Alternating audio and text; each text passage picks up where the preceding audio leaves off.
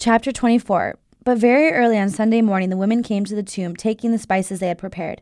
They found that the stone covering the entrance had been rolled aside, so they went in, but they couldn't find the body of the Lord Jesus.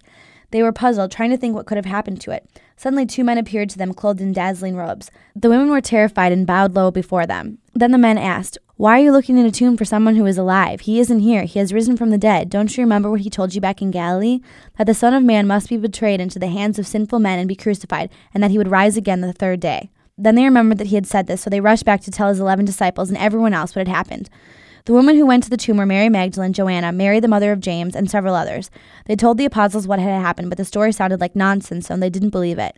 However, Peter ran to the tomb to look. Stooping, he peered in and saw the empty linen wrappings. Then he went home again, wondering what had happened. That same day, two of Jesus' followers were walking to the village of Emmaus, seven miles out of Jerusalem.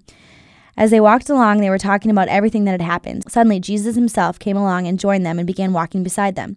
But they didn't know who he was because God kept them from recognizing him. You seem to be in deep discussion about something, he said. What are you so concerned about? They stopped short, sadness written across their faces. Then one of them, Cleopas, replied, You must be the only person in Jerusalem who hasn't heard about the things that have happened there the last few days. What things? Jesus asked.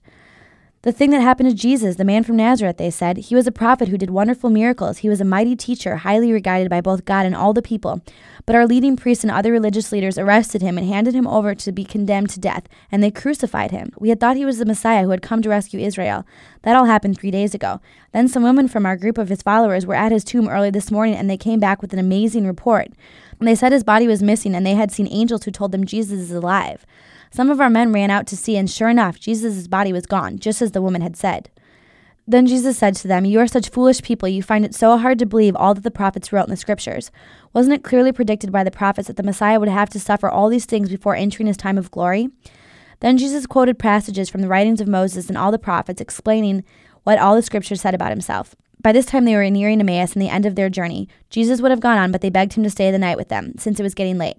So he went home with them. As they sat down to eat, he took a small loaf of bread, asking God's blessing on it, broke it, then gave it to them. Suddenly their eyes were opened and they recognized him. And at that moment he disappeared. They said to each other, Didn't our hearts feel strangely warm as he talked with us on the road and explained the scriptures to us? And within the hour they were on their way back to Jerusalem, where the eleven disciples and the other followers of Jesus were gathered. When they arrived, they were greeted with the report The Lord has really risen. He appeared to Peter. Then the two from Emmaus told their story of how Jesus had appeared to them as they were walking along the road and how they had recognized him as he was breaking the bread. And just as they were telling about it, Jesus himself was suddenly standing there among them. He said, Peace be with you. But the whole group was terribly frightened, thinking they were seeing a ghost. Why are you frightened? he asked. Why do you doubt who I am? Look at my hands, look at my feet. You can see that it's really me.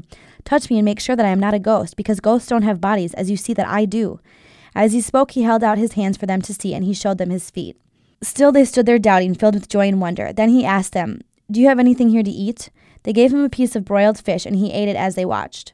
Then he said, When I was with you before, I told you that everything written about me by Moses and the prophets and in the Psalms must all come true. Then he opened their minds to understand these many scriptures.